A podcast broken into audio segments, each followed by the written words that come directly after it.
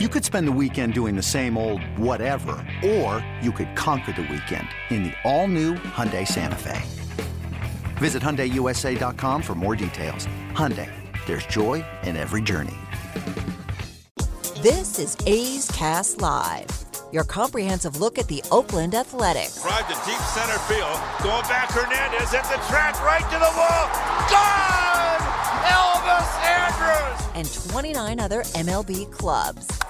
High drive, deep left field. Nino left the building. Guerrero lifts one to left field and gone! Oh, Tani, that was a moonshot out there in the right center. Alonso defends his title, the 2021 Derby champion. Join us as we take you inside the baseball universe from OPS Plus to juiced balls to game changing moments. We have you covered. Spend your afternoon with us next from the town, only on A's Cast Live. Here's Chris Townsend. Wow, the first A's Cast Live of the 2022 season. How is everybody doing out there? As we are three games into the season, as we start this long journey that is going to be it's going to be a lot of fun. And I think you saw that in the first 3 days. It's different, and I'm not going to tell you anything that you don't already know, but it, it's it it's going to be different. The expectations are different uh, of what we expected from the A's in the past. But I'm I, you know I'm already seeing some people you're actually starting to enjoy it a little bit. You're like, okay, we understand that there's a change, and now you watch the change, and you watch how the new players are going to do. And what did we say? If you followed this show while we were down at spring training, we talked about this season. It's the season of discovery. Which one of these new guys is going to be a legit player and can actually help this ball club for years to come? And what is this team going to look like under Mark Kotsay? How is he going to lead this ship? You know, the manager is that guy who you know, I, I know I, I, I, I beat this into the ground, but the manager is the guy that's got to be the head of the bus. It's got to be the head of the plane. He's the guy that's leading the charge. He's the one that talks to the media before and after every single game. He is the guy that is going to make the decisions on the field. Now, is there going to be a lot of help from the front office? There's no question about it but he is the leader. He will set the tone in the clubhouse on the coaching staff. He'll set the tone for the players, and that'll trickle down throughout the organization. I'm excited for Mark Kotsay. Very happy for him to get his first win and get it done the way that they did. You know, the first day was grueling. Another long baseball game to start out the season. Opening day always is long. You're going to have the introductions, the whole deal. Then the next day, huh? But yesterday was a good game. And Daulton Jefferies, even though he didn't throw a lot of pitches, was very effective. And really kind of the uh, first big move made by Mark Kotsay where he was in a situation where, all right, you're at a really low amount of pitches, and that's great but now you're going through the lineup a third time around. And obviously, what Mark was doing, and we'll talk to Mark this week about it, getting his first victory, his first beer bath shower, the first one he's had since his rookie year, which was a long time ago in Major League Baseball. Normally, you're never gonna you're never gonna pull a pitcher at that point with that few of pitches. But start of the year, short shortened spring training, getting Daulton to a point, a lot of confidence, threw the ball well, going through the third time through the lineup, get him out, and then let's get this thing to the house just to get the first victory of the season. You do that all the time, you'll completely wear out your staff, and your staff will be ruined by summer. If you got a starting pitcher that has what, 48 pitches, and you're taking him out and he's cruising to get to a bullpen, that bullpen will be shot within, I don't know, a couple weeks. So that's kind of one of those you want to get the first victory, you want everybody to get that taste, and you're going to make some decisions that you can't make throughout the you can't make on a normal basis throughout a 162 game season. So I understand what Mark was doing yesterday, and I applaud him. Congratulations getting that first victory. And now you're going up against a team that they're a great measuring stick. Once again, super early, but a measuring stick. Always fun when the Athletics go up against the Tampa Bay Rays. And these guys are no joke. The next the, the next two series, you're going to you're going up against the two teams that I would say if I'm putting my money on who's going to win, uh, we'll go over overreaction Monday as some people are already overreacting to the first part of the season and the pitching staff for the Toronto Blue Jays that uh, gave up runs, but still they're going to score a ton of runs. Already being, you want to talk about overreaction Monday, they're already being compared to the late 90s Rangers teams that we all remember winning the West with a ton of offense, couldn't pitch, then they get in the postseason and get smoked by the Yankees and wouldn't be able to move on. But there's a lot of overreaction. But the A's you're going to see two really good teams in the in the next two series, and then you're going to come back home and open up against the Baltimore Orioles. You know, one thing that we will talk about that we're seeing already so far in these three games is something that Mark Kotsay talked to us about in the dugout down at Hohokam. Is that they're going to play hard. They're going to play hard every single game. There's going to be good, there's going to be bad, and there's going to be ugly. That's just a, a, a reality. But what you're going to see is you're going to see a team that's going to give you the effort. And that's something that Mark, you know, promised that we'll see. And that's it was also the hallmark of and what he learned from Bob Melvin. You know, that was always Melvin's deal. I don't care how good we are. If we're a really good team or we're not a really good team, we're going to play hard for the fans. And we're seeing that already. You know, the expectations for this ball club are not very high. But if you're a player, why do you care? If you're a coach, why do you care? The outside noise is not something that you need to worry about. Odds makers, you don't worry about it. Writers, national writers, local writers, and a tip to local writers don't get on Twitter and start being a fan. Don't go on Twitter and start ripping things, and it's not your job. That's not what you do as, as someone who covers a Major League Baseball team or any type of professional team. So just a warning, and I'm not going to call anybody out, but when you're you want to be considered a legitimate journalist and you want to be different from the fans, don't go don't go start playing fan on Twitter. It's a bad look. A really really bad look. But once again for this staff for these players,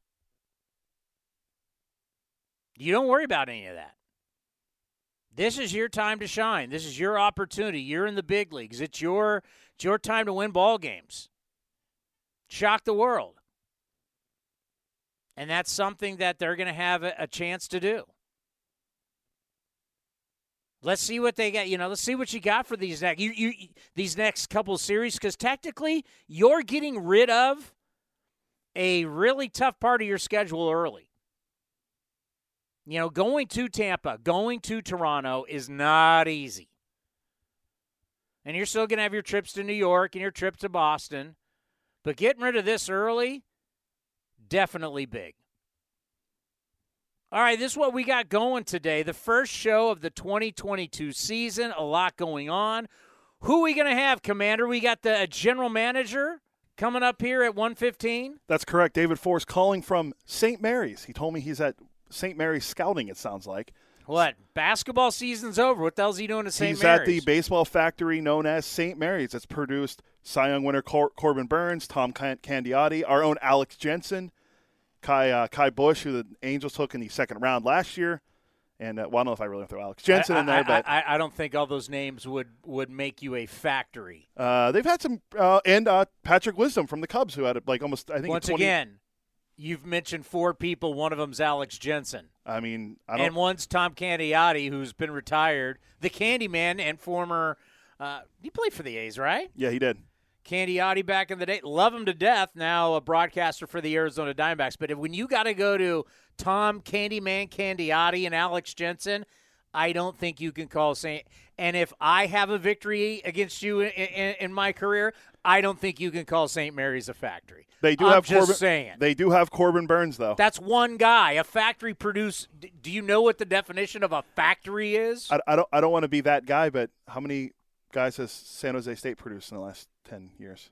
Do, do you want me to start bringing out? Well, we had we had MVP. Yeah, true. The the, the great late uh, uh, Ken Caminiti. You want me to bring up Mark Langston, who had a great career, All Star Gold Nice, Glove winner? nice career. Do you don't hear me saying factory? Yeah, well, it's back in the '90s a factory. Uh, I don't know No, about now. a factory is you produce a ton, Uh, they're not Cal. Not Stan- one- they're not- Cal and Stanford, but not a one-hit wonder. St. Mary's producing Wow. one guy every twenty years. wow, shots fired at Alex Jensen. Just, just, just saying the voice of the Stockton Port who filled in for me uh, game one.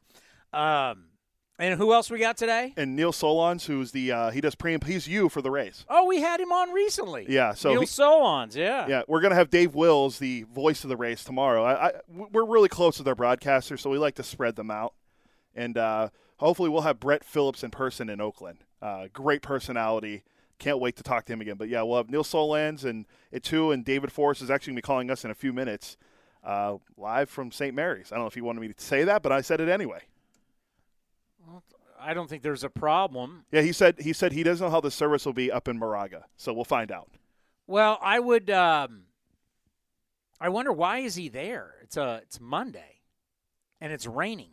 Yeah, well, the sun started coming out here in San Jose, but I don't know what it's like up in the East Bay in Moraga. Well, you just you just kind of they wouldn't have a game. College baseball plays on Tuesdays. Yeah, I don't know. Maybe he's I don't know. Maybe he's taking a batting practice. I don't know. Well, the Rays have gotten out to a hot start, The only team, only undefeated team left in baseball. and we're at a point to where everybody around the country needs to, you know, stop with the, and, and maybe we're we're the only ones hip to it, and and raise people, but they're still, and it, it is really hard to believe that we still are at a point where people want to say that the Ra- the Rays are still the you know the little brother of the Yankees, which just does not make sense. The Rays have been better than the Yankees. The Rays all around. I mean, everything about the Rays is better than the Yankees. The, the Rays scored, it was well over 100 runs more than the Yankees last year. Their pitching's better, their offense is better, their efficiency is more better. Wherever you want to go, they're better. And when you're looking at this year in the AL East, I mean, okay, if you want to sit there and I, you, I couldn't believe last night, getting home last night from Augusta, and it didn't shock me. It didn't. It didn't shock me, but I kind of been out of the baseball world for a couple days. But I get home, and Sunday night baseball. What's Sunday night baseball? Yankees, Red Sox. Yankees, Red Sox. Were you really surprised with that Saturday? Nope. Day, Saturday day baseball on FS1 was wait, wait for it. Yankees, Red Sox. Yeah, I'm glad I was at the Masters and I didn't have to participate in that. That was hard. I mean, I just like here we go again. Do do we have him from from from a scouting trip right now? The David Forst show, the first one, first one of 2022. 2022. David, how Hey, are you? uh, scouting trip, scouting trip all the way to to Moraga. So, So, So not exact, not exactly on the road, but uh, I'm here. How you doing, Chris? I am doing I am wonderful. doing Hold wonderful. on Hold on one one second. second. We're having, We're some, having technical some technical. difficulties. Ah, there we go. Can you hear me now? It was so much better to hear you twice without echo. How about that scouting? I mean, that that, that this has got to be one of the fastest scouting. Other than going to Cal, is there anything closer for you from a scouting standpoint? No, St. Mary's is as convenient as it gets, and Cal's here playing them today, so works out great. I, I can walk to Cal, which is the most convenient, but it's always nice to get through the tunnel for a couple hours and see the sun. Well, I, I have to think that for you, and I know you're as you know you love the scouting aspect of your job, to get out there and that we have full college baseball, we have full high school baseball, that you can see everybody, everybody is playing internationally. Just for you and your staff, how great is that to kind of let's just face it, get truly back to normalcy? It is, yeah. I mean, look, this last week with all four minor league teams playing and be able to watch their games online, follow the box scores, you know, being in in a big league ballpark with a packed stadium, and and yeah, like you said, now going out to college games and uh, and acting like normal. It's been great. Yeah, how strange is that? That you know, years ago you would just get these reports every night, or when you'd wake up in the morning of what happened in A ball or Double A. Now you can actually watch the games, David. Yeah, it is. I mean, when we when I started, we had a uh, a call-in service. I don't even remember what the name of it was. It was like a voicemail system where each manager after the game every night in the minor leagues would have to call in, basically like read out the box score live and be like, this guy went three for four with two hits. You know, this guy threw 39 pitches. You'd have to sit there on a voicemail and listen for 10 minutes for each game to hear what happened. So, uh, yeah, safe to safe to say we've come a long way. No, that, that that is great. You know, when we look at the start of the season, since this is the first show that we're having you on, that uh, we'll talk to you a lot throughout the year here in 2022. You know, there's always expectations, and I've always talked about whether doing this show or the post game show, we'll judge the team based on the expectations, and obviously the expectations are going to be different this year. But from your guys' standpoint, from the general manager, from the big seat how do you view this team, and what are your expectations for this season? It's, it's a good question. I think, you know, like you said, you, you judge every team differently and you go into the season looking looking at teams different ways depending on the circumstances and the players. Uh, a lot of the focus this, this year has been on Mark and, and his first year managing, uh, and a lot of our process is based around, you know, making sure he gets acclimated, he has the staff that he needs around him, um, and, and, so far, as far as that con- that's concerned, the spring has been great. I thought the first three games were outstanding from that standpoint. Um, and just to get him his first win, take that sort of pressure off of everybody who really wanted that for him, um, that was big yesterday. And that uh, I think that that made a huge difference in the weekend. You know, one of the mantras uh, of years past, and Mark is going to keep this thing rolling, is no matter what, playing hard for 27 outs. Now, the average fan would go, well, these guys are all getting paid a lot of money. Shouldn't they already play hard for 27 outs? Shouldn't that be a standard? But I think we all know we've watched teams mail it in over the years. Just talk about from your staff to the players and how it trickles down all the way through the minor leagues that there is this thing about, hey, no matter what, we're playing hard every day and for all 27 outs it, it sounds cliche, but but you're right. It is something that, that we've always emphasized. It's something that Mark is absolutely going to focus on. And and look, it, it's a grind. It's 162 games uh, this year in 182 days because because of the the late start to the season. Um, it's not easy, and and there are guys who will tell you it's hard to go uh, for 27 outs every night, every every day. So it's something that, that Mark did as a player. It's something he's passionate about, and and it's so you know his emotions kind of carried him, and uh, you know he spent some time with the minor league managers uh, in their camp before we got started, and I know it's a, a message he's preached, and and guys see it. You see it on TV at the big league level. It, it makes a big difference down through the minor leagues. With the shortened spring training and just the wildness of the past couple years, we have already started to see some injuries. How worried are you about that with your ball club? It, it's something everybody's aware of. I mean, yeah, you saw some injuries in spring training. Um, you know, Cap, Cap's injury actually happened during during the time where um, where we weren't doing anything. So we found out about that when he got to camp. But um, you know, we had a, a relatively successful camp. Skye Bolt came up the other day with an oblique. We're trying to, you know, trying to be careful in terms of playing guys every day or pushing pushing pitchers. You obviously saw all three of the starters this weekend on a little bit of a, a pitch count, just trying to get extended. So the 28 man roster definitely helps. We, we have the luxury of having some extra players and pitchers, um, but it's certainly going on throughout the game. Everybody's trying to be aware of it early on. Now, uh, it, it's going to change, and you'll head back to, to 26, but with having 28, how much do you like that flexibility as a general manager? And the, even though that we're saying it's for now, could this also be kind of testing grounds and might be saying, guys, as we're moving forward in this game, you know, we were at 25, maybe, and we're now at 26, maybe 28 is the right number? I don't know. It took a long time to get to 26. We we talked about it for what felt like a decade before it actually happened. So we'll see. I mean, 28. Uh, uh, it does feel like a lot under normal circumstances. You know, right now it makes a lot of sense um, because you need the extra arms potentially. Um, and I know there are some teams out there with 15 and maybe even 16 pitchers. Um, but I, it, it feels like a lot. So I think I think we'll see. I think 26 is probably here to stay for a while.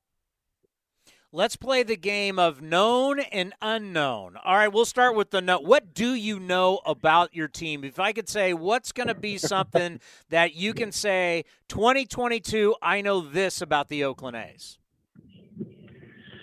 Oh, I'm already worried about the unknown. Um, look, the known is I, th- I think we have guys that that you know are going to take advantage of their opportunity. I mean, I think we've seen guys work hard for the three and a half weeks we were in Arizona. We've seen guys come out and play with some passion the last few days, and I think guys recognize the opportunity that's in front of them, and whether you know whether you're a guy coming back from injury and getting to play again, whether you're a guy just up to the big leagues the first time. I, mean, I think opportunity is sort of the uh, you know the key word on this club, and, and there are guys who, who get that. So I think they know they know what's in front of them. Now for the unknown. What's something that you're just gonna you know you're gonna cross your fingers every single night and you hope goes well? well, look, early on, the, the the thing I cross my fingers about is that we have enough, you know, healthy bodies to get through this these first few weeks, and and so far so good. Um, but I, I think ultimately what I just talked about with the known, I mean, the unknown is how how certain players are going to really grasp that opportunity. And, and again, it's you know you've got you know a guy like a guy like Stephen Piscotty who uh, you know has been so injured the last couple of years, finally feels healthy. How's he going to take advantage of regular playing time? Or or Stephen Vogt or Jed Lowrie got an opportunity late. Um, compare that to you know a guy like Kevin Smith or Christian Pache really getting regular time in the big leagues for the first time, and how are they going to take advantage? So the, the unknown is exactly the opposite of what I, I just said. Like they know the opportunity. What we don't know is how ultimately how they're going to respond to it. You watch Pache play, and these three games, you come away from these three games. What are you thinking about your new outfielder?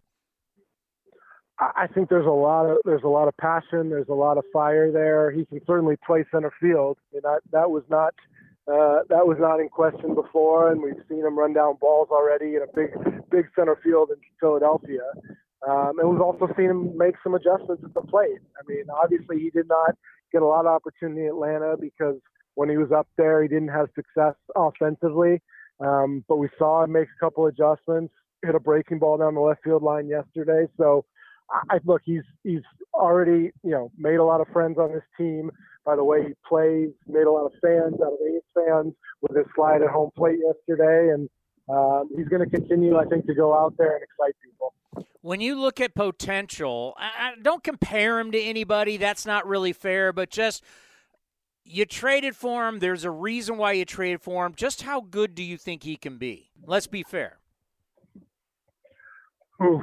Uh, yeah, I always worry about making comps. I think I think Kotz made the comment in spring that the only other center fielder he's seen play that shallow is Andruw Jones, uh, and that's not fair to anyone, particularly yeah. someone who came up through Atlanta's Atlanta's system.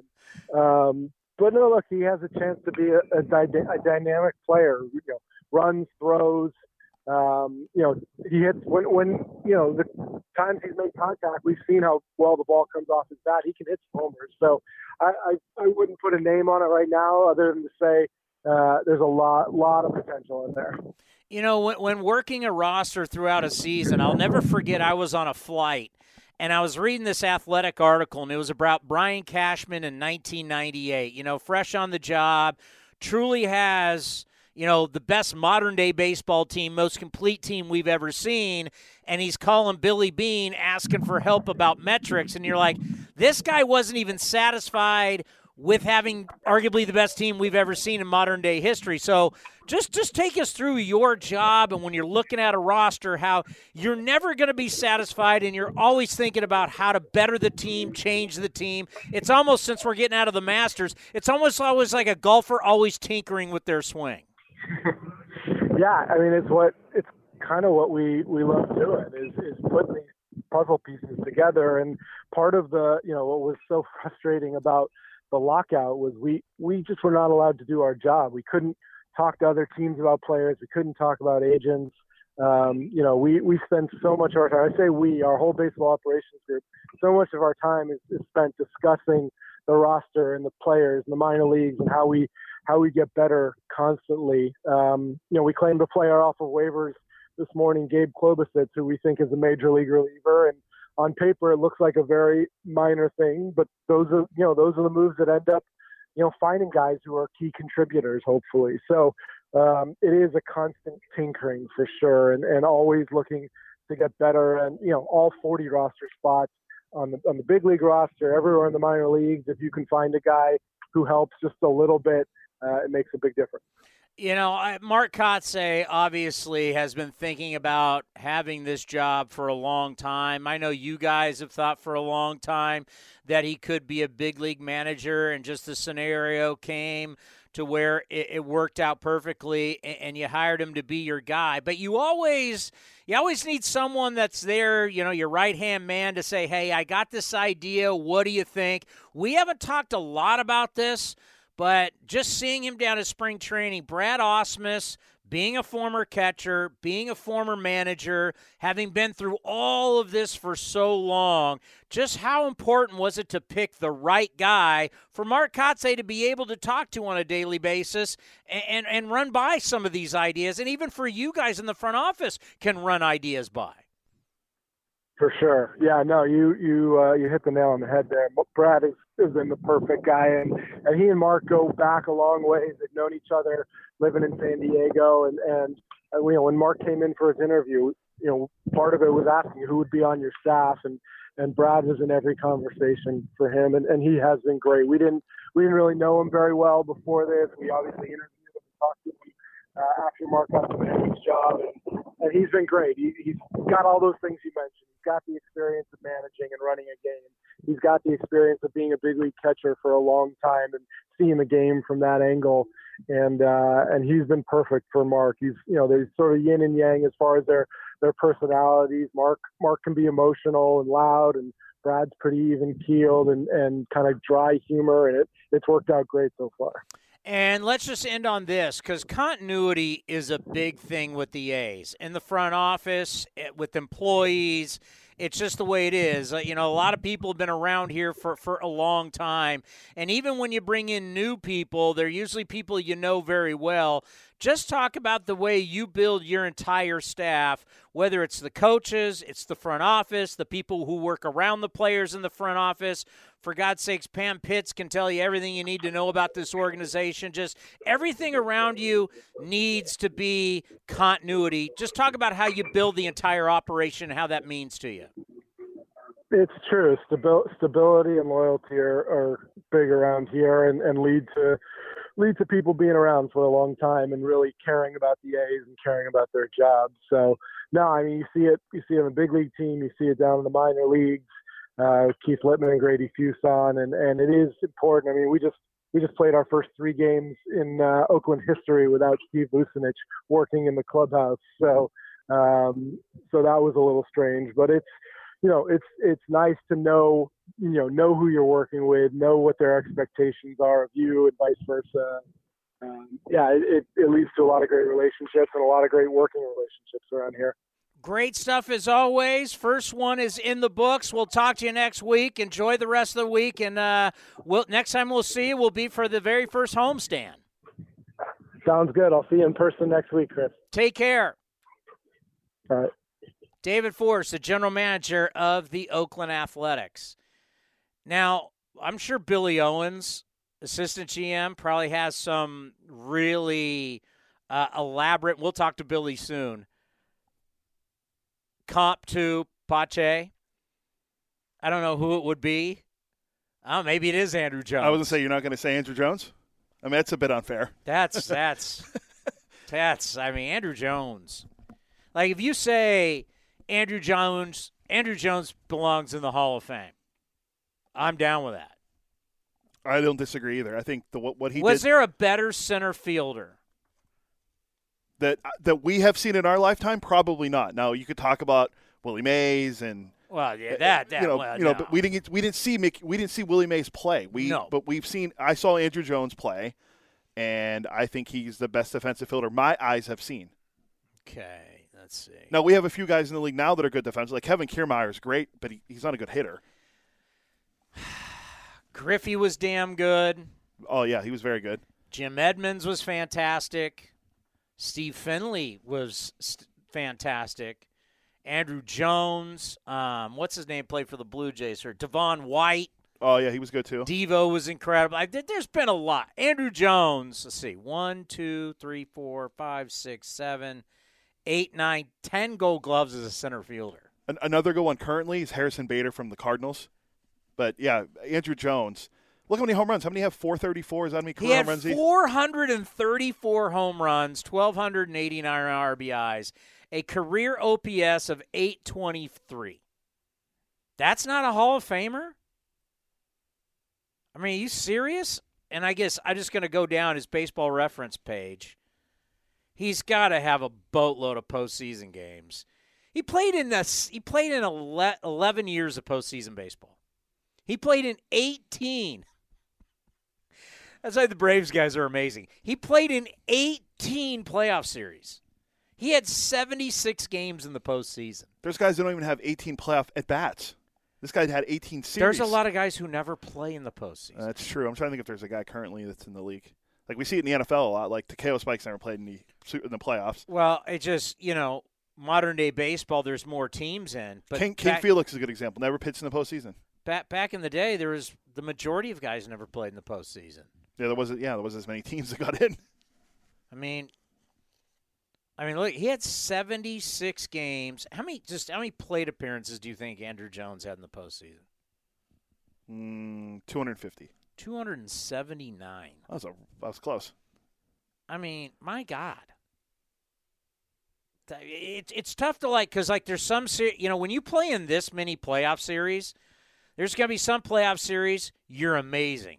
Like in 1997 against the Florida Marlins, they were the Florida Marlins in Yeah, '97, right? they didn't. t- he had 444 Yeah, in the series. Yeah, that's right? pretty good. And then there's going to be other series where he had a buck 11 against St. Louis in 2000. I mean, you play in this many playoff series. My God, 10 career playoff home runs, uh, 34 career playoff RB- RBIs. He's not a Hall of Famer. You're talking about Yankees legend Andruw Jones, right? You're talking about yeah, he played uh, played one time for the Yankees in the postseason and their loss to Detroit. He played one game, but you, he's not a Hall of Famer.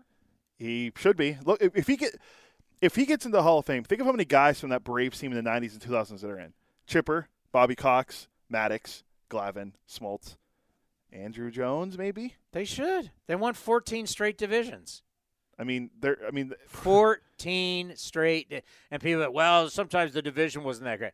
They won 14 straight. Look how tough it was for the A's. The A's recently were on a run that made the playoffs three straight years. Didn't make it last year, but won 86 games. Think of 14 years. Think of the amount of players that you got to have in a 14 year span to be able to make the playoffs that many years in a row and to win your division that many years in a row. The greatness that is. I know they only won one World Series, but I don't care.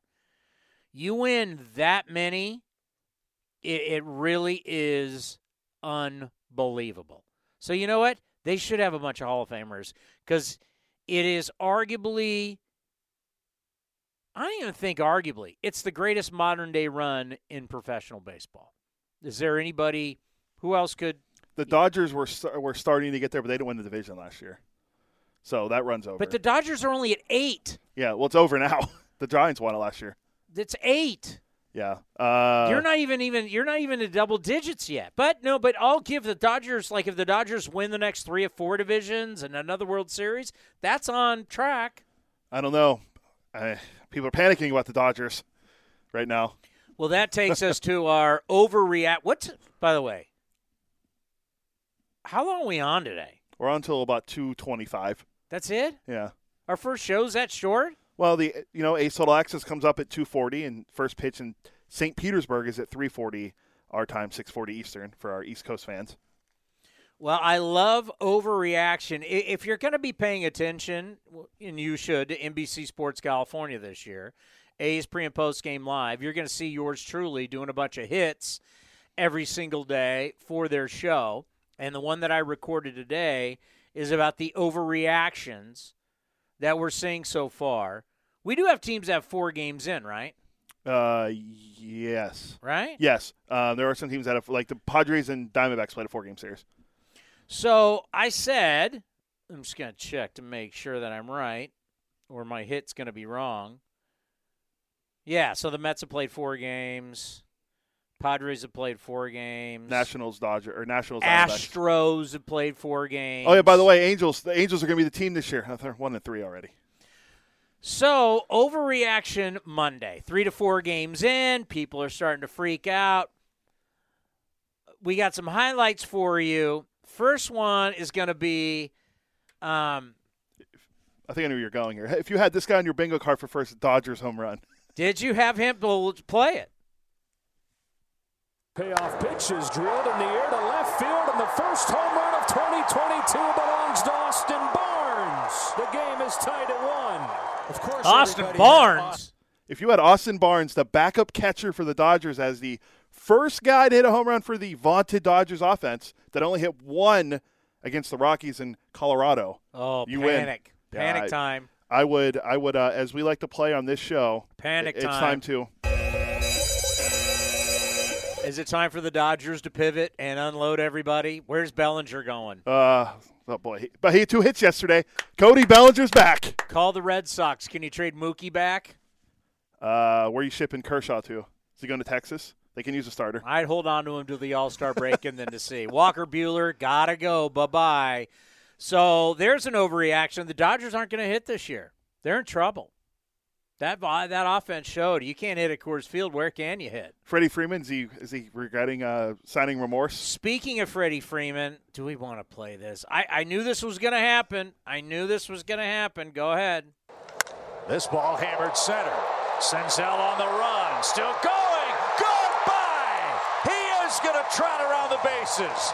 First Atlanta homer for Matt Olson. Matt Chapman also had his first home run yesterday as well.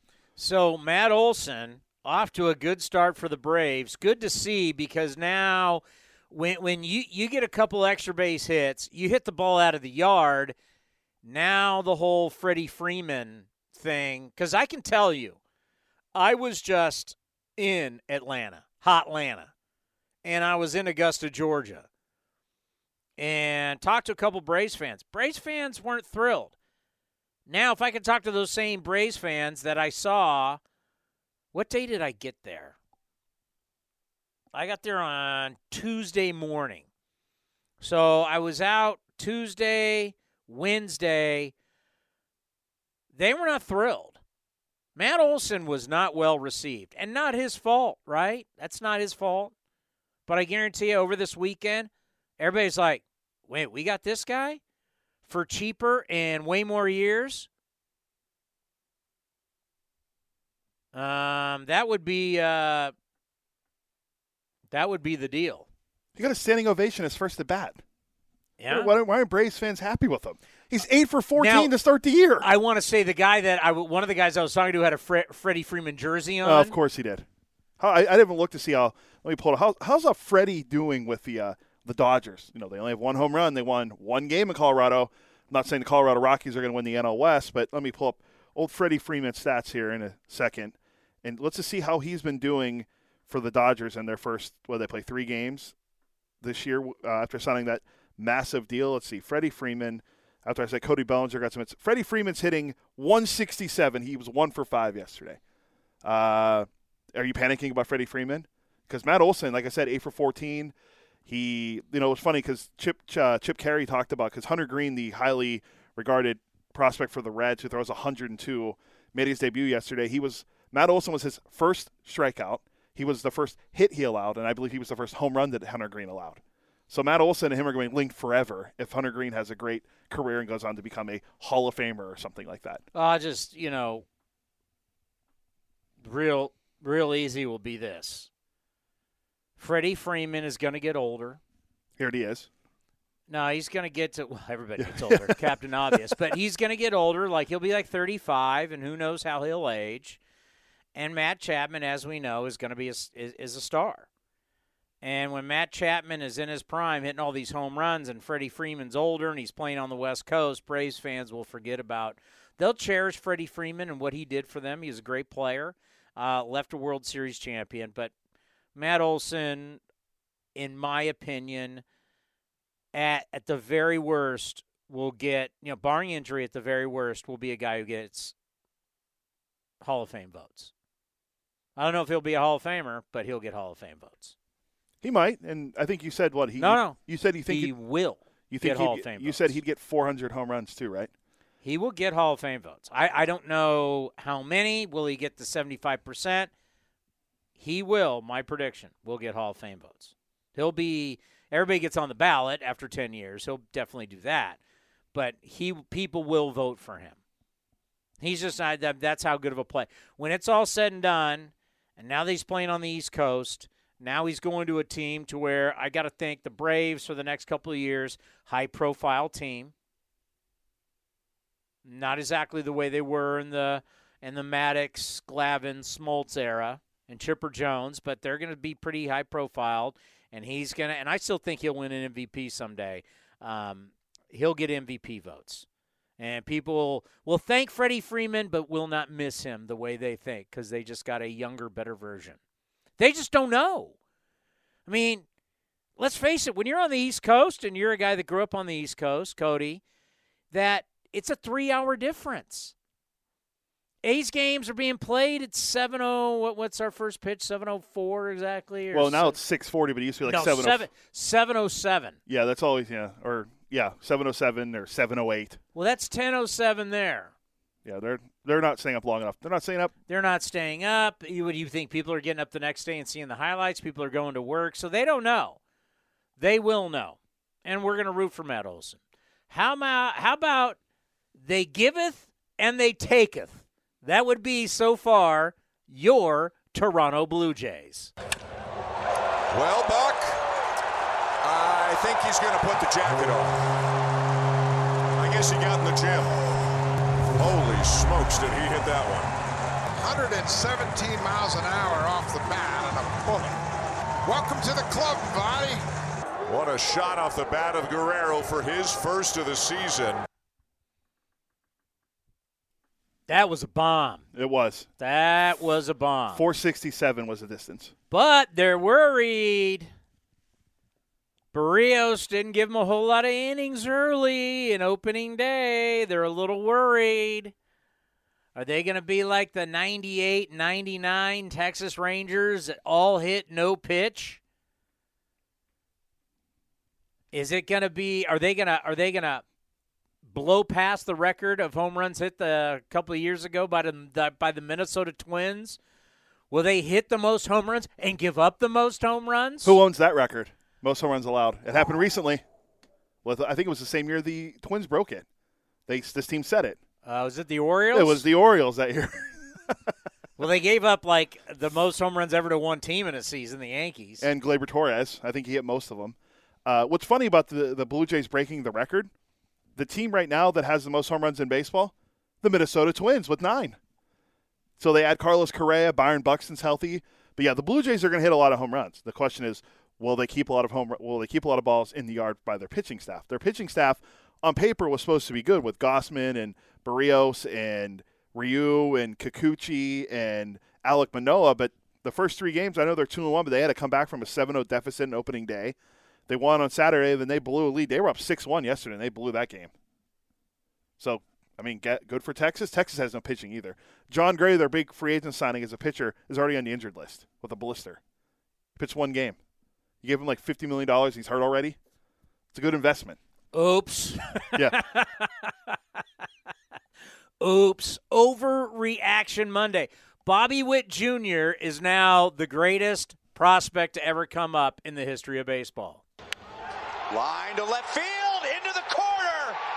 Base hit number one, RBI number one, and Bobby Witt Jr. gives the Royals the lead in the bottom of the eighth. That's on courtesy of Bally Sports Kansas City. Bobby Wood Jr., the number two ranked prospect, I believe he was coming into the season. Adley Rutschman, the Orioles' top prospect, who still hasn't debuted yet as a college guy to Oregon State, uh, is still number one. But this kid, he looks the part for Kansas City. And he's hitting. He he's starting. To, he had a nice weekend against the Guardians. Although the Guardians put up 17 runs against Kansas City yesterday. So my wife, on my way back from my trip, asked me if I saw any celebrities while I was at Augusta. I did. You want to know who it is? Let's hear it. Talk about big time former Kansas City Royal. The next George Brett Uh, at the University of Nebraska. oh, Alex Gordon. So I'm like, He's Mr. Royal. I'm like looking at this guy, and I'm like, God, this guy looks familiar. And we're walking. I look over. I'm like, how do I know this guy? You know, how you just know somebody, but you can't like you, Pic- you you're can't try- picture his name. Like, how do I know? And then it just that's Alex Gordon. So I said to my wife, I saw Alex Gordon, and you know what she said? Who? Who? Yes. So he's the biggest. Bobby Witt Jr., his dad, former pitcher for the A's. They would have been the California Angels back in the day, Pitched for the A's, I believe, too. but that's his prime was the Angels. Um, the biggest prospect since Alex Gordon.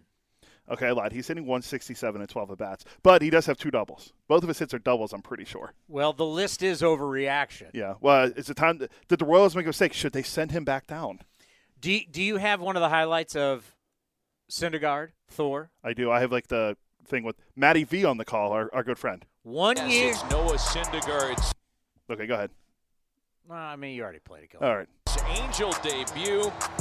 The 29-year-old former All-Star is set to begin his Los Angeles career in earnest tonight after a really encouraging spring training run through the Cactus League. Two balls and two strikes to Jose Altuve. On the ground to Wade. The turn by Duffy and the double play. Thor looked good in his first start with the Angels. I don't know if will he be a lifetime Angel. I don't think so. He had signed a one year deal, but people are forgetting. Whoa, whoa, whoa, whoa, whoa! People are forgetting who pitched in that game against him. Justin Verlander returned too. I think you need to slow down. If there's anybody who's desperate for pitching, if there's anybody who would overpay for pitching, if there was a team that you could go to that you just got to like show life and they're so desperate, that would be the Los Angeles, California, Anaheim of Disney Angels. He's in the perfect spot. They, they, they haven't been able to produce pitching and they haven't been able to get the Gerrit Coles of the world to sign with them. So, uh, for Thor, and as much as I can't stand the Angels, I'm happy for him. He's electric. He's been one of the great arms. Would love, love, love, love, love to. I would love to see him do well. You know, because he could be a lot of fun to watch in Major League Baseball. But if there was ever a spot that you could be, you perform well, and you can get paid because they need it. It would be Thor. And yeah, going up against Verlander. Verlander may be our last shot. You know, it's going to be easier to root for Verlander now because it's not like the A's were going to be chasing the, the Astros anymore. I would like to see Verlander get to 300 wins because it's going to be the last time in our lifetime. Now, could there be some kid who's in elementary school right now? Maybe. Is there a kid in high school or junior high? But by the time that guy comes along, because you got to pitch. Who's the quickest to 300 wins? Modern day history. Like not counting Cy Young, who who knows how fast he did it. He had 511 victories, so he got there probably pretty quick. They racked up victories like you wouldn't believe. Um, if I had to guess, modern, uh, it had to be Maddux or Clemens, right? Uh, Oh, you're asking. I thought you. I I, asked thought you, the question. I don't have the answer. I thought you. I thought you knew the answer, and you're asking me. Let me look it Well, I can give you this. Do you know the A's have only drawn four walks in 105 plate appearances? Yeah, that's not good. But you want to know something? Who's the? I wanted to bring this up. I'm glad you mentioned that. Who's the active stolen base leader in Major League Baseball, career wise? Billy Hamilton. No. That'd be the great Elvis An- Andrews from the A's. Is the lead is the current leader in stolen bases. That is sad. Glenn Kuiper mentioned it on opening day that, that Elvis leads or has the most stolen bases in baseball right now. Wow, that is sad. Um, I don't know who Kid Nichols is, but he was the youngest pitcher to win 300 games. Uh, he was 30.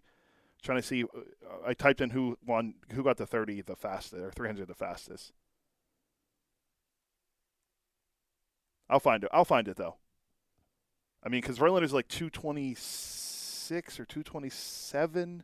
So realistically, he needs like 70 something more wins to get there, and he's what 38, 39. It's gonna be rough. It's gonna be rough for him to get there. But if Houston still plays like they've been playing, they're three and one. He might have a good shot to get there. He's our last. It's not going to be Greinke. No, And after Greinke, who's the next closest? Kershaw? He's not getting there.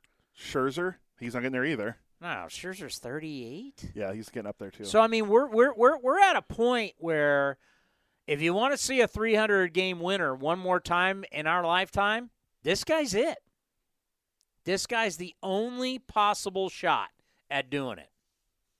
And it'll be easier to to swallow this accomplishment now that the A's are not chasing the Astros anytime soon. I mean, I could be wrong. I mean, it could be this year. That's why you play the games. Could be next year, could be the year after that. I don't believe if he is going to stick around long term that it will be with the Astros. He'll, he'll probably win 300 games. I think he'll probably have to. He's, he's going to have to chase this accomplishment, different teams at a much lower rate of money that he's being paid now. You know, by the time he, I mean, he's got a long way to go, right? And so when he starts getting into the 280s, you know, Verlander's not going to be your number one guy. You're probably going to pay him one year, two years, 10 million per, something like that. I mean, so who know? I mean, who would have ever thought Tom Seaver would be a Chicago White Sox, right? Uh, where, who who'd Randy Johnson win his 300th game with? That would be the San Francisco Giants. Yeah, because I think of Randy Johnson when I think of the Giants. You think of Randy Johnson as a Yan- an old Yankee? yeah, I I, mean, you don't know. I mean, you really don't know. So, I I would bet right now though, if Justin Verlander gets number three hundred, it won't be in an Astros uniform. could it be with Detroit? Could he go back and win it with Detroit? I mean, that'd be Could be with the A's. that's true. Tell you, for- tell you right now, won't be with Baltimore because I don't think they're going to be winning, winning a lot of games anytime soon. They're 0 3 to start the year.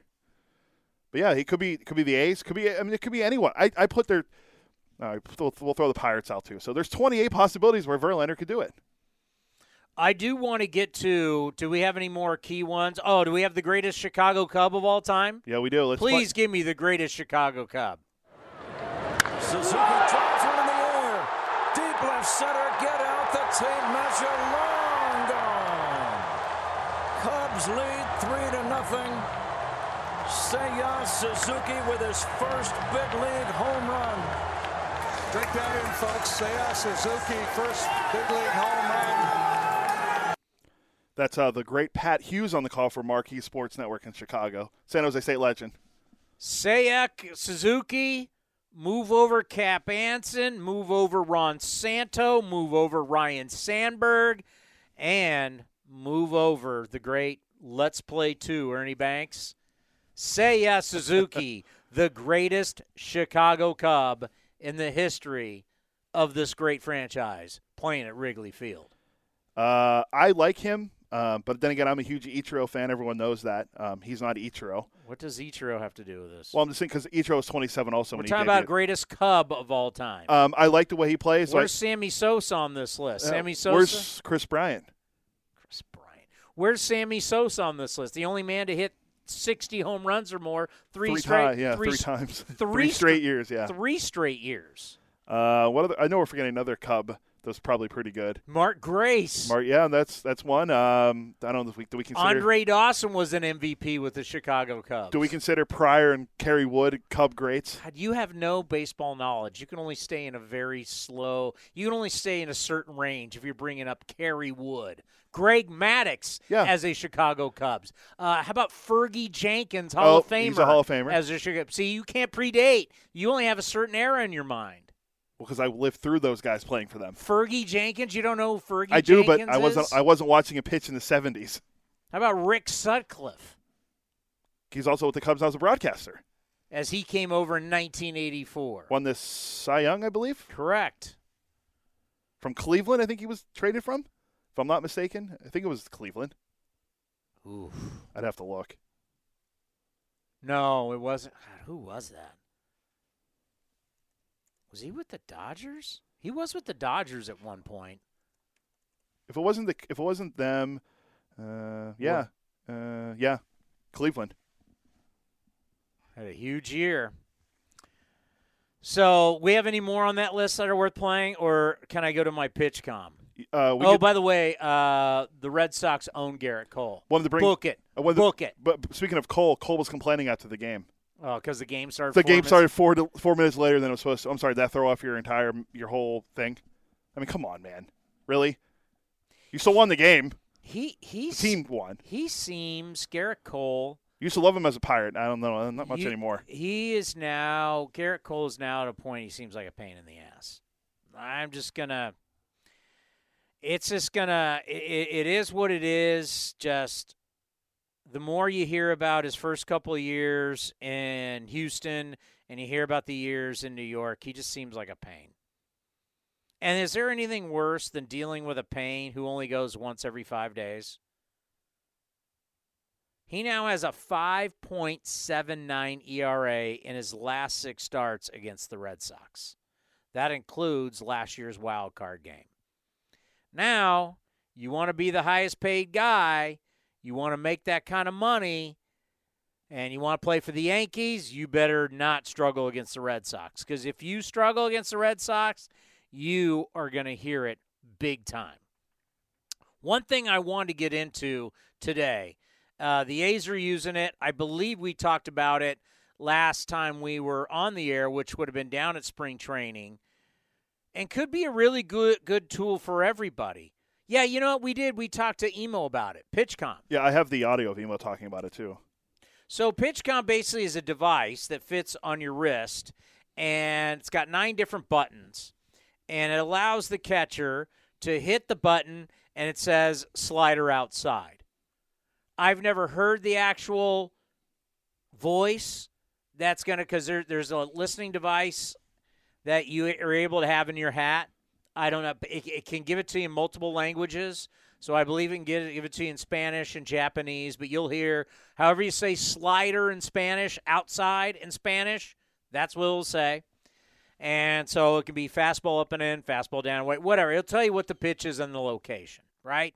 We're trying to get away from sign stealing, which I got a text, whether you believe it or not, people are already trying to hack this.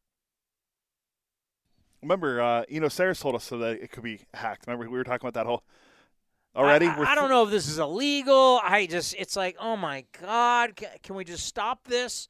But here you go. Senzel, the center fielder for the Reds, made some spectacular catches over the weekend against the Braves, and he credited it to PitchCom and said that it was PitchCom. Oh, we're going to our next guest already? Uh, in, a, in in two minutes. So you have time. So I don't. I really want to. Neil Solondz is going to join us from the Rays. From the Rays.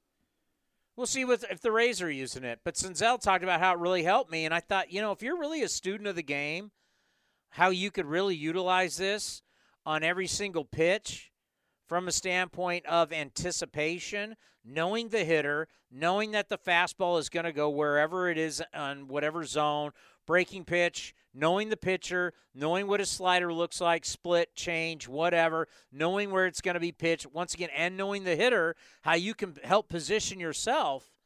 It Senzel talked about how it helped him a lot this weekend. So he's out in center field and he hears slider outside or he hears fastball up and in or fastball down away. Whatever the terminology is coming from the PitchCom, he hears it and he can now anticipate, well, I know if I got a guy up on the mound blowing 98 miles an hour and he's throwing a fastball outside to a right-handed hitter and a guy who's not a pull hitter, guess what I can probably think about as a as an outfielder? Guy's throwing hard, outside corner. I'm a center fielder. I know that's going to be a fastball outside, probably going to be 98 miles an hour. And I've read the scouting report. The guy at the plate is not a pull hitter. It is, he's not going to pull it. He's not True, a pull yes. hitter. It's a fastball outside. So I, not, I, knowing that if I'm somebody like Senzel, that I don't have to cheat but I can anticipate that the ball's not going to get pulled because he's not a pull hitter, and my guy on that PitchCom can be something that can be really good for defenses and can speed up the games. Do we have Neil? Neil, you're on with Chris Townsend on A's Cast Live. Great to have you on again. Thanks for having me on, guys. So we're we got the A's. We're just talking about PitchCom and Senzel over the weekend. Talk about how much it helped him in their series against the Braves, playing center field for the Reds. A's are using it. Uh, tell us, are the Rays using it, and how do they like it so far? Yeah, I think probably the Rays are using it as much as any club. Um, they really used it a lot in spring training, and I think there was a great comfort level. You know, I think for a number of reasons. One, know, I think for the pitchers, it probably gets them in a better rhythm um, because I think the catchers have been quick to adapt to, to use it and quick to get you know signs uh, or or signals as to what the pitch is going to be. Um, so I think for that reason, it, it really helps the rhythm of the pitcher. Obviously, you know, it can help in potential sign stealing, you know, uh, against veteran clubs. Um, but I think also it helps the you know infielders or outfielders if they're using it that they don't have to you know squint and try and make sure they know what the sign is this way they hear it um, and it allows them to um, you know be more athletic and and you know have a real good feel for what's going on uh, and what to anticipate. Um, so i think it should help all the way around and and at least i noticed when pitchers were using them i thought pace of play and tempo was a lot better on the mound Yeah, and I think if you're really a student of the game and you're studying the hitters and you know whether a guy's a pull guy, not a pull guy, you know, he likes to go the opposite way, you know your pitcher, velocity and stuff.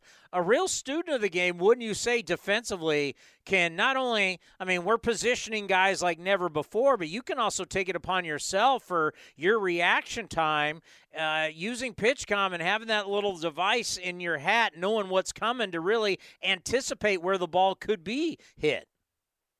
You could. The one thing you want to make sure you're not doing is cheating a couple steps because if you start to do that, maybe a hitter is also smart enough to realize, oh, I see what he's doing here. They're probably going, you know, with a fastball or they're probably going off speed. So I think that the biggest key area is not to give away what you're about to receive, um, you know, or what's being thrown because you want to make sure there are hitters are smart in this league, and especially if there's guys on base, they may be able to pick up cues too. So it it probably goes both ways, but I definitely think it will help the fielders. And that's what I love about baseball because as a fielder, if you know that hitters are doing that, you could start deking hitters on eh, from that perspective. You can. It's definitely going to be a game of you know cat and mouse, um, and a little bit of a chess game as we go. You know, I certainly think that it's good that the technology is there, and I think, um, you know, I think right now the Rays are comfortable using it. You know, I think it remains to be seen. They are in an indoor facility right now. It remains to be seen. Let's say if it's you know 50,000 plus people in New York, how that impacts the ability to hear. Um, I will say the guys had to adjust the volume for opening day when it was sold out. Um, and and eh, but they said that even though they heard it clearly, you know, they don't think anyone around them could hear it, which is good that you know base runners or someone like that wasn't picking up what the signs were. I always love talking about numbers when someone wants a number. Tell us, I, I read this a while ago. I don't know where we are with it. Uh, manager and pitcher, there was some type of uh, issue with the number 16. Where are we with that now? I don't think we're going to have any issue with that. I mean, it was it was all fun and jest. So tonight started Luis Patino. He wore 61 last year, and he would prefer to wear number 16, which is the manager Kevin Cash. And I think Kevin and, and uh, uh, Luis Patino, who's you know only 22 years of age, said, "You you want to wear 16? You do something special this year." And you know, if he has a, a great year, you know, I'm sure they will discuss the possibility. In the meanwhile, Luis has gone to number one he said, you know, a couple of reasons. I think his, his dad has a birthday on the first of a month or, or a year. Um, also, he really respected Willy Adames, who was here prior to Wander Franco taking over at short. And he said, three, one will remind me to always be first and always be working and always be disciplined. So uh, he's got good reasons to wear one, and hopefully it's a lucky number for him either way. Yeah, it's like one of those you win the Cy Young, you can have whatever number you want. as long as, I don't know if he has to go that far, but I think you know Luis's growth is a big part of this pitching staff. I mean, I think just like Oakland has some you know really young pitchers, you know, I, I think Luis is only 22 and certainly is a big part of this ball club. They've got a lot of young pitching talent on this Rays team, um, and that's the reason that they're expected to contend in the American League East. Um, but I think if Patino really is able to grow, I think especially against left-hand hitters this year, I think it goes a long way toward his evolution. You know, Wander Franco has been on this tear. If I'm seeing these numbers right, his last 50 games, he's hitting 335. His OPS is off the charts. 25 extra base hits, 32 RBIs. You know, dating back to last year, and obviously got off to a, a you know the first three games got off to a great start. But just what has this 50 game stretch been like? The numbers are off the charts he's just special. I mean, Wander Franco is for me, you know, he has the ability to be, you know, a top five, top ten player in the game. Period. That's why he got the contract he did. I mean, you know, I think the Rays recognize how important he is. I mean, as a switch hitter who has the bat control that he does, the ability to put a ball in play, the speed he does, and, and what I love is is just a his defense continues to improve, but more than that I think, you know, uh, guys who saw him in spring training felt that he was the same guy now than he was before the contract. You know, he wants to win. He was the last guy when the when the Rays lost to Boston last year at Fenway and lost the ALDS. He was the last guy to leave that dugout. He watched he watched Boston celebrate. He wanted to remember that moment and remember how he wanted to feel this year. And I think he's put the work in. Uh, and so far, so good. You know, it's a long year. It's just one opponent. It's one series. As you know, the game is all about how you produce day to day and adjust month to month and game to game. And I think he's got all the ability to be able to do that and do it really, really well. Yeah, it's something that we don't talk a whole heck of a lot about, but it is the reality, really, of in, in all of professional sports. It doesn't matter uh, whether we're talking the NFL or the NBA or the NHL. It's like you come into the league and the league and you are going to have this dance of this adjustment period and it really happens for your entire career because you're going to change and the league will always change and how they're playing you now is going to be different than when you're 35 years old. So it's something that we see is that that game of adjustments and how you do in that game of adjustments will define how your career goes Exactly. And I think he just has the ability and the understanding and the aptitude to adapt. I mean, that that's the thing that stood out. You know, I, I look at just the way he carries himself, um, you know, and the things that he picks up. I remember a particular game last year against the White Sox where his first at bat, he fell behind early in the count. He swung through a fastball and then he's fouling off pitches from the left side, you know, upper outside corner at 96, 97, 98 miles an hour. And the thing that stood out to me then was, boy, most guys can't even come close to touching that. He's fighting it off and waiting to see another pitch. Well, his second plate appearance, he comes up. First pitch is 98 outside corner, and he hits it off the center field wall. And I, you just don't see guys do that, and you just marvel and appreciate just how good he is.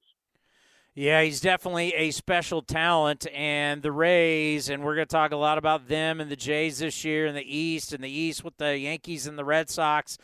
But actually, I look at this first three games. You know, most people are going to be like, ah, it's only three games. But when you're in a loaded division, sometimes you look back and you say, how do you do against the one bad team everybody feasts on? And years ago, for us out west, that team actually was the Astros. When they were rebuilding, it was like, all right, mm-hmm. who's going to dominate and rack up all the wins? We called them the Lastros back then. Uh, a lot has changed since then, of course, obviously. But just, you know, 3 0 against the Orioles, it's kind of mission accomplished. Just how big is it that you do well against the Orioles when the competition is going to do the same? It, it matters. It really does and it mattered last year. You know, the Rays won 100 games, but one big reason was they were 18 and one against Baltimore, and I don't think you can replicate going 18 and one against that same team in back-to-back years.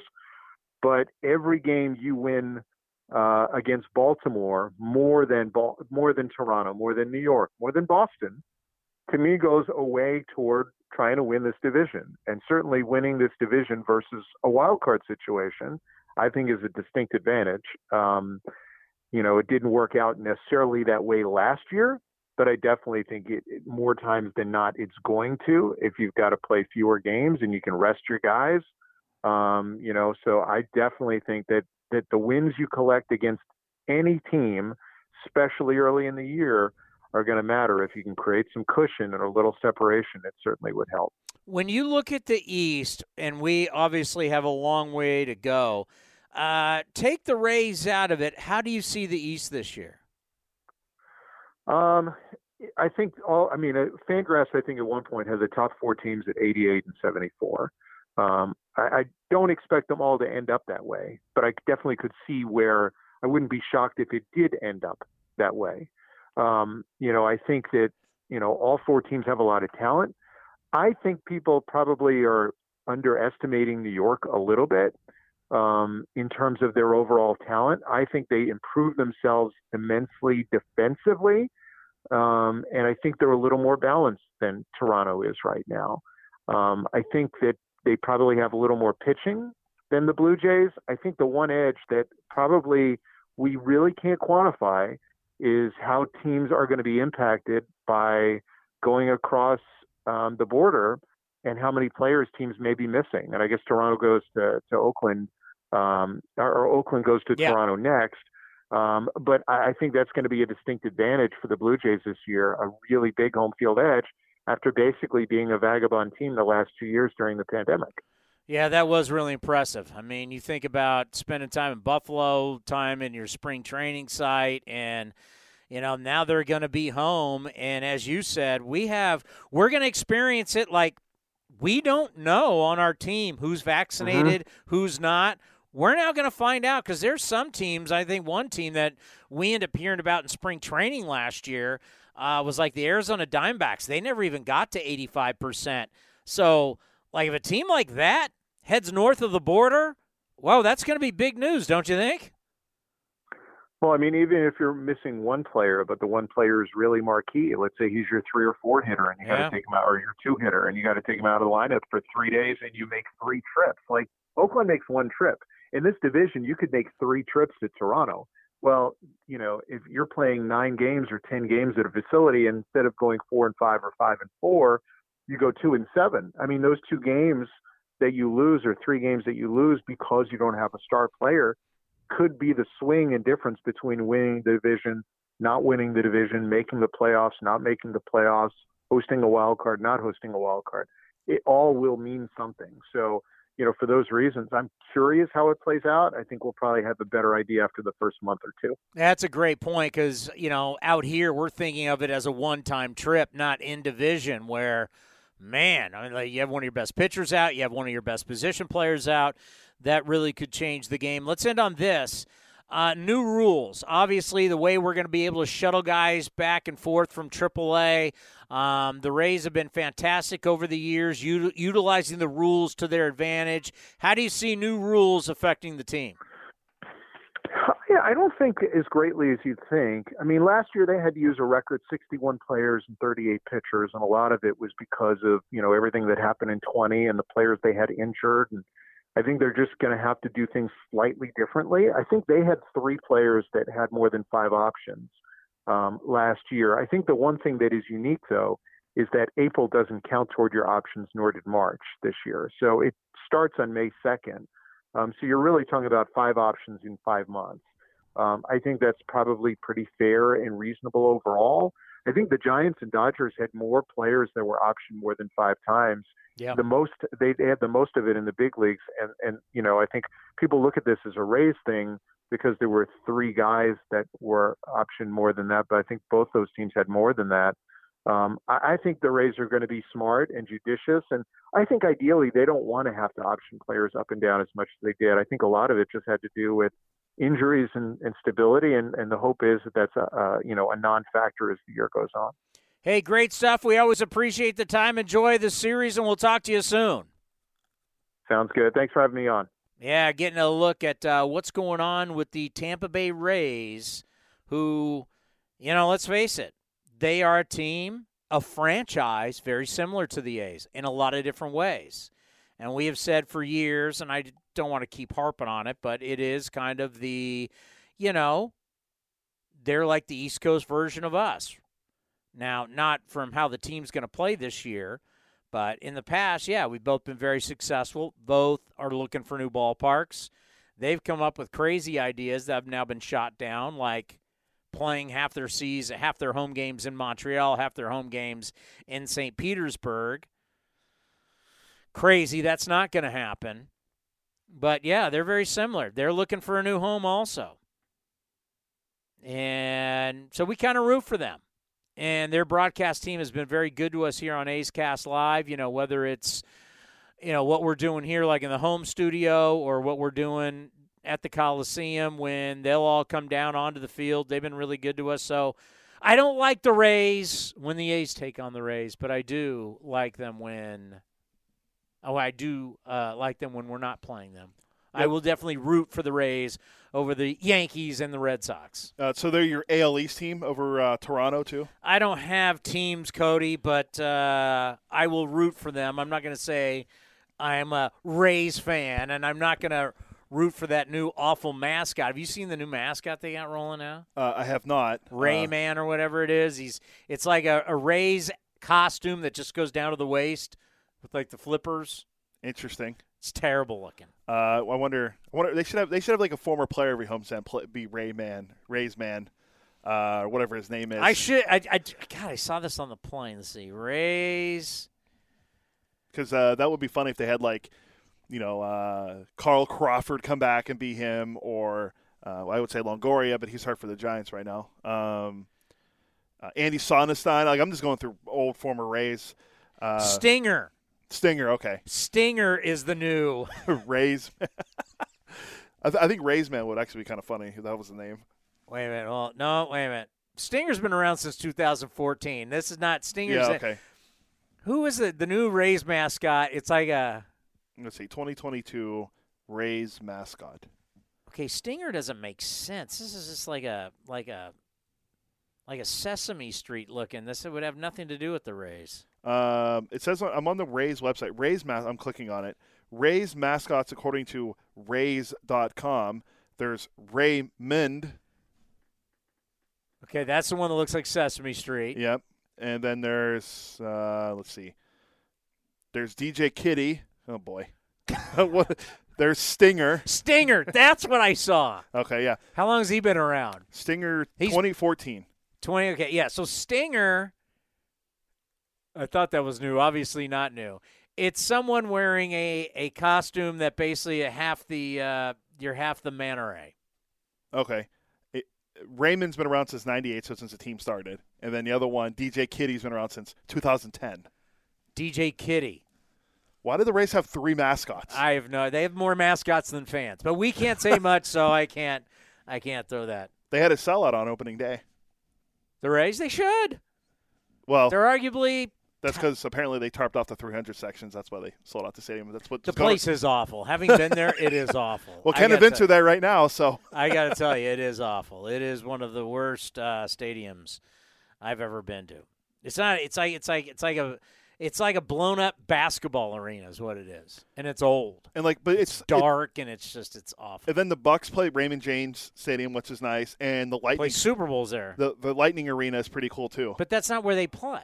I know. That's well, that's that Tampa. Tampa. This is St. Petersburg, where everybody goes to retire. It's like a completely St. Petersburg is a completely different world than Tampa. Maybe they should build a stadium in Boca Boca Raton then. Boca Raton's a nice party area. Yeah, well, that's where a lot of people got to retire too, though. they also go to spring break. I don't know. I hope they get their stadium, just like us. I hope they get their stadium situation figured out. They they need a new stadium really bad. I mean, you know. Yeah, get in line. The Trop is. uh No, the Trop's awful. I, I don't know if I want to. I don't know if I'd say, hey, I'm going to go to go watch the. You know, I'm making a special trip there to watch the Rays, but I'll watch the Rays play in Oakland. Yeah, it's uh, it, it's a bad. It's a bad. It's it's it's a bad situation. You know, I mean, and you know, there's certain franchises that didn't get it done years ago when people were getting new ballparks, and because of that, they they've been in this. They it is what it is. So Luis Patino up against Paul Blackburn, coming your way here at 3:40 from the Trop. That's going to do it for A's Cast Live, first edition of the 2022 season. David Forst, the general manager, stopped by. Neil Solondz from the Rays stopped by. We'll be back tomorrow, same time at 1 o'clock. Correct. 1 o'clock. All right. I'm excited. Let's get her done. We'll be back at 240 with A's Total Access. Thank you for listening, everybody, to A's Cast Live. This has been a presentation of the Oakland Athletics.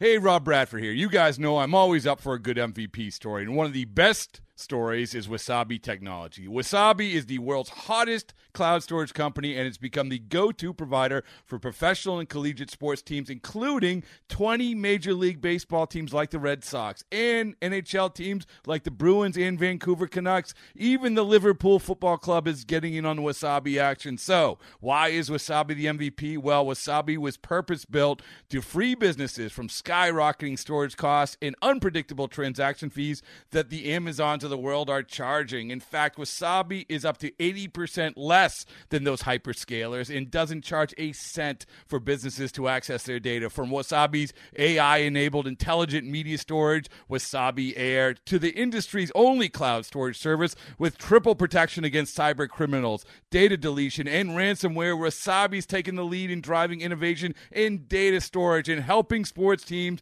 to unleash the power of their data. Wasabi, another Boston based championship team.